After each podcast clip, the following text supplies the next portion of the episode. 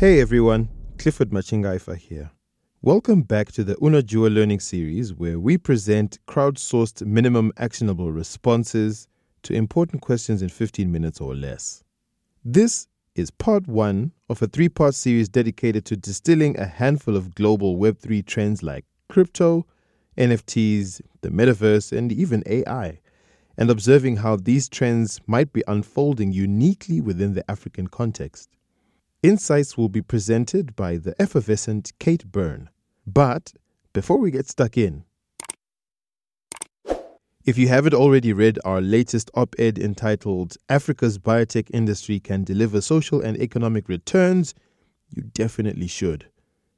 In the article, Indian South African blogger Biohack 2022, convener and program manager at Founders Factory Africa, Sona Mahindra, explains why she is bullish on biotech startups, particularly in South Africa.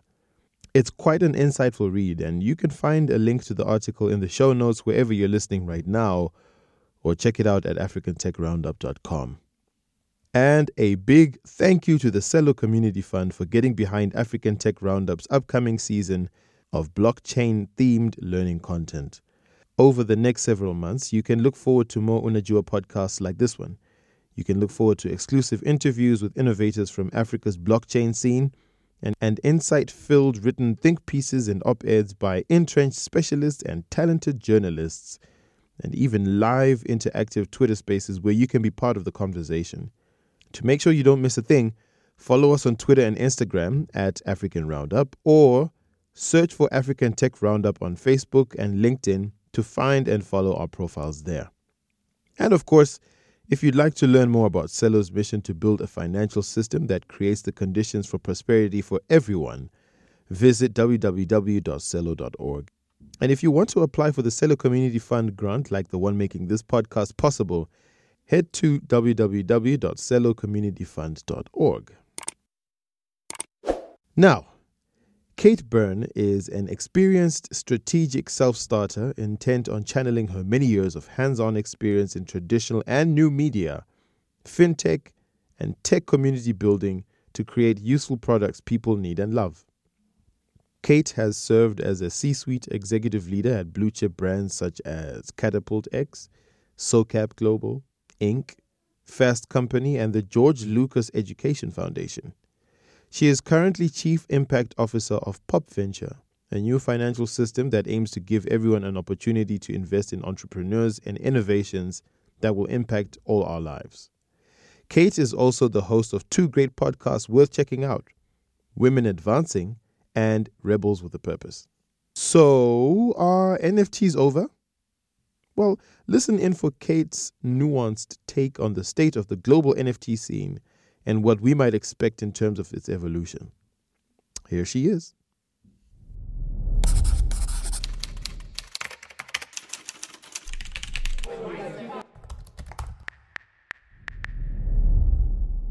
What the NFT? Are NFTs over? After the meltdown, is this still a space? Is there a there there? Well, in my opinion, there's been much a hullabaloo that the recent NFT meltdown is a demonstration of the beginning of the end of the whole NFT space. I couldn't disagree more. I believe it's merely the end of the beginning, an end that every new technology goes through as it begins to find its way. In other words, NFTs are at the end of one curve and the beginning of a new one. In fact, the market now boasts a size of 3 billion, and research suggests that the NFT market is going to rebound from its current meltdown trend by beginning of 2023, but frankly, really not hit its stride till 2027. At that point, it's expected to be nearly four times what it is now, coming in at about 13.6 billion. So the underlying concept of even creating these digital assets is fundamentally really important, especially as Web3 starts to really take off. So NFTs need to reset so that new users can start experimenting and entrepreneurs can really start providing better value and true democratization to the digital tech space. So while the NFTs all started as collectibles and tradables, that was for the early adopters. And let's remember,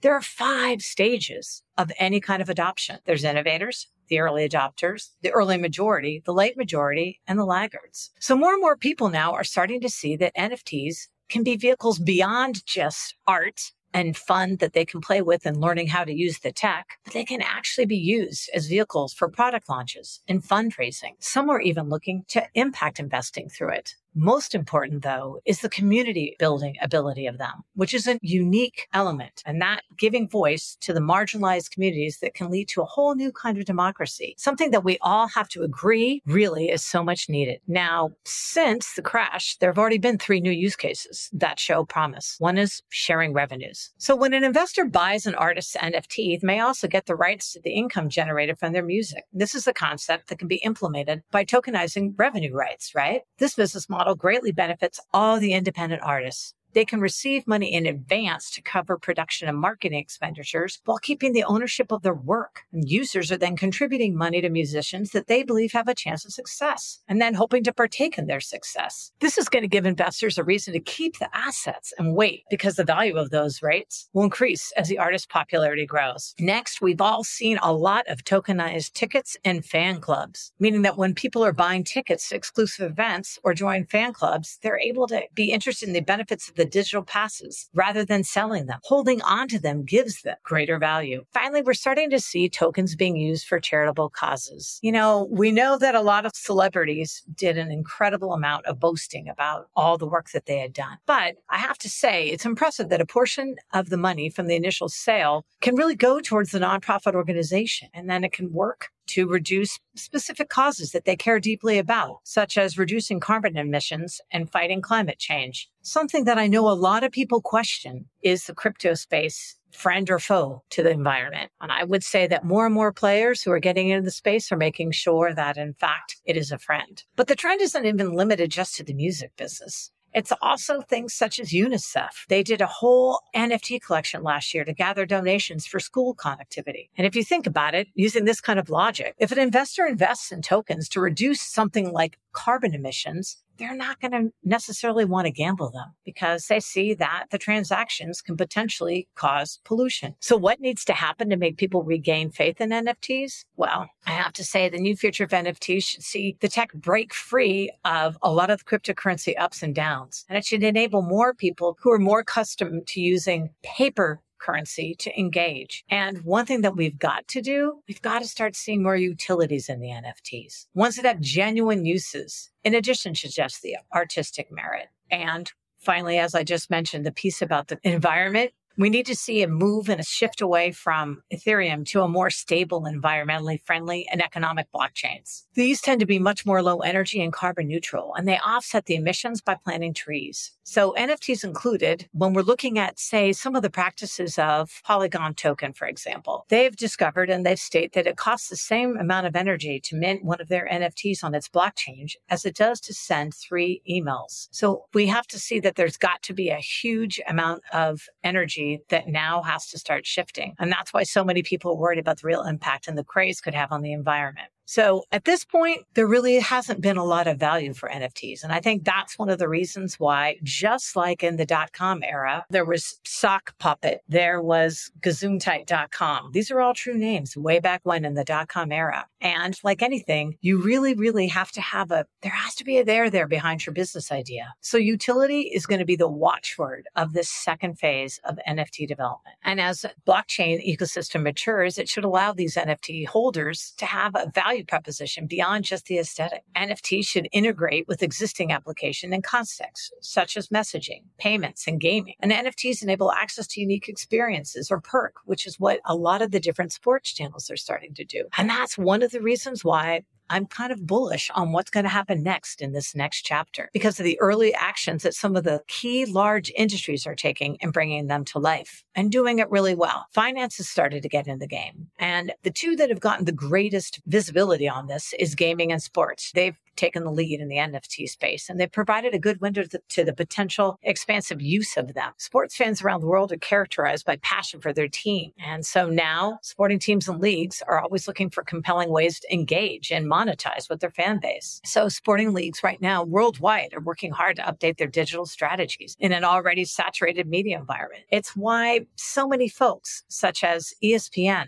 and Nike and Adidas have all taken to the NFT space. But beyond memorabilia, they have the potential to open the door to a broad range of digital experiences that can really expand. Right now, the technology hasn't been so great. Harvard actually held an alumni reunion that demonstrated the need for increased operability of the technology, but it's at least a beginning. And from that, we can learn. Other big name brands that are eyeing NFTs are using it as an attractive new revenue stream. So I mentioned Nike, Adidas, Coachella, the Super Bowl, even Dolce Gabbana, a very high exclusive brand, is deep into the use of NFTs. And that while they've been using them in fairly standard ways to offer collectible digital wearables and such, some are trying new ideas. Some are trying fragrances that are going to be scents in the metaverse. The US basketball team has gotten involved as well and going beyond creating things such as trading cards embedded with iconic basketball moments. Some even have a plan to add virtual jewelry. Now, to me, the most important piece of a lot of this is giving IP control to a community. And by doing this, we enable the users to take a spin into new directions and that a parent brand can actually then learn from and build products together with the community it sells to. And using blockchains and NFTs offers both primary and secondary resale rights. So the artists are always paid. And that means that the community is then really enjoying and supporting the artists that they love most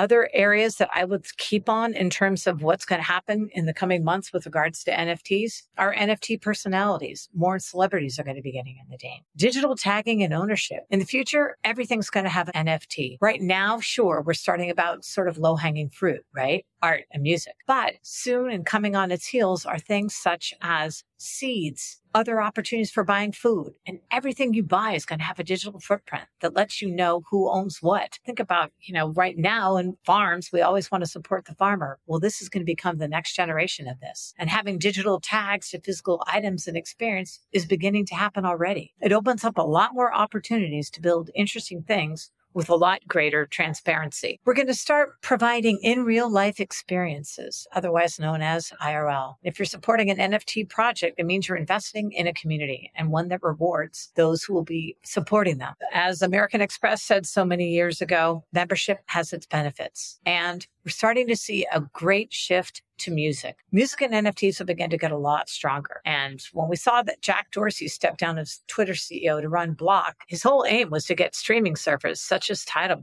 to start adopting music NFTs. Live music and broadcast platforms enable a person to broadcast live shows and even stream your music from Apple Music and Spotify and it's legal, something that wasn't the case before. And platforms like, say, Stationhead, they're going to exist in and across the metaverse where listeners can drop in and chat or release their own music. NFTs on the blockchain are going to then go ahead and reward the fans who follow a band or track royalties from musicians. This can lead to an NFT club member being sourced to animation, video, and more. You can even be in the videos that your favorite musicians are creating. Perhaps I think the most exciting piece of all is it's really going to take off when Apple enters the game. That's when we're really going to start seeing the metaverse take off simply because it's got a seamless approach to UX and UI. And some say this will really push Web3 to the next level as well, just as they did with the App Store. Some current thinking is there won't be one metaverse, but many. It's going to be a decentralized mix of apps, events, spaces, and platforms. There's a lot of skepticism around the artist formerly known as Facebook, now Meta, and the likelihood that they will try to centralize that metaverse in an effort to make it their metaverse, thereby defeating the point. So to me, as Malcolm Forbes once said, failure is success as long as you learn for it. So this future puts the onus squarely on us. What have we learned from embracing the NFTs so hungrily? What are we going to do with the learnings as a result? To me, the piece that's most fascinating is how quickly this space took off faster than the VC market and faster, definitely, than the ESG market in finance. So clearly, people are recognizing that there needs to be a change. There needs to be a shift. There needs to be greater equity. And I believe that eventually down the line, NFTs are going to play a critical place in this.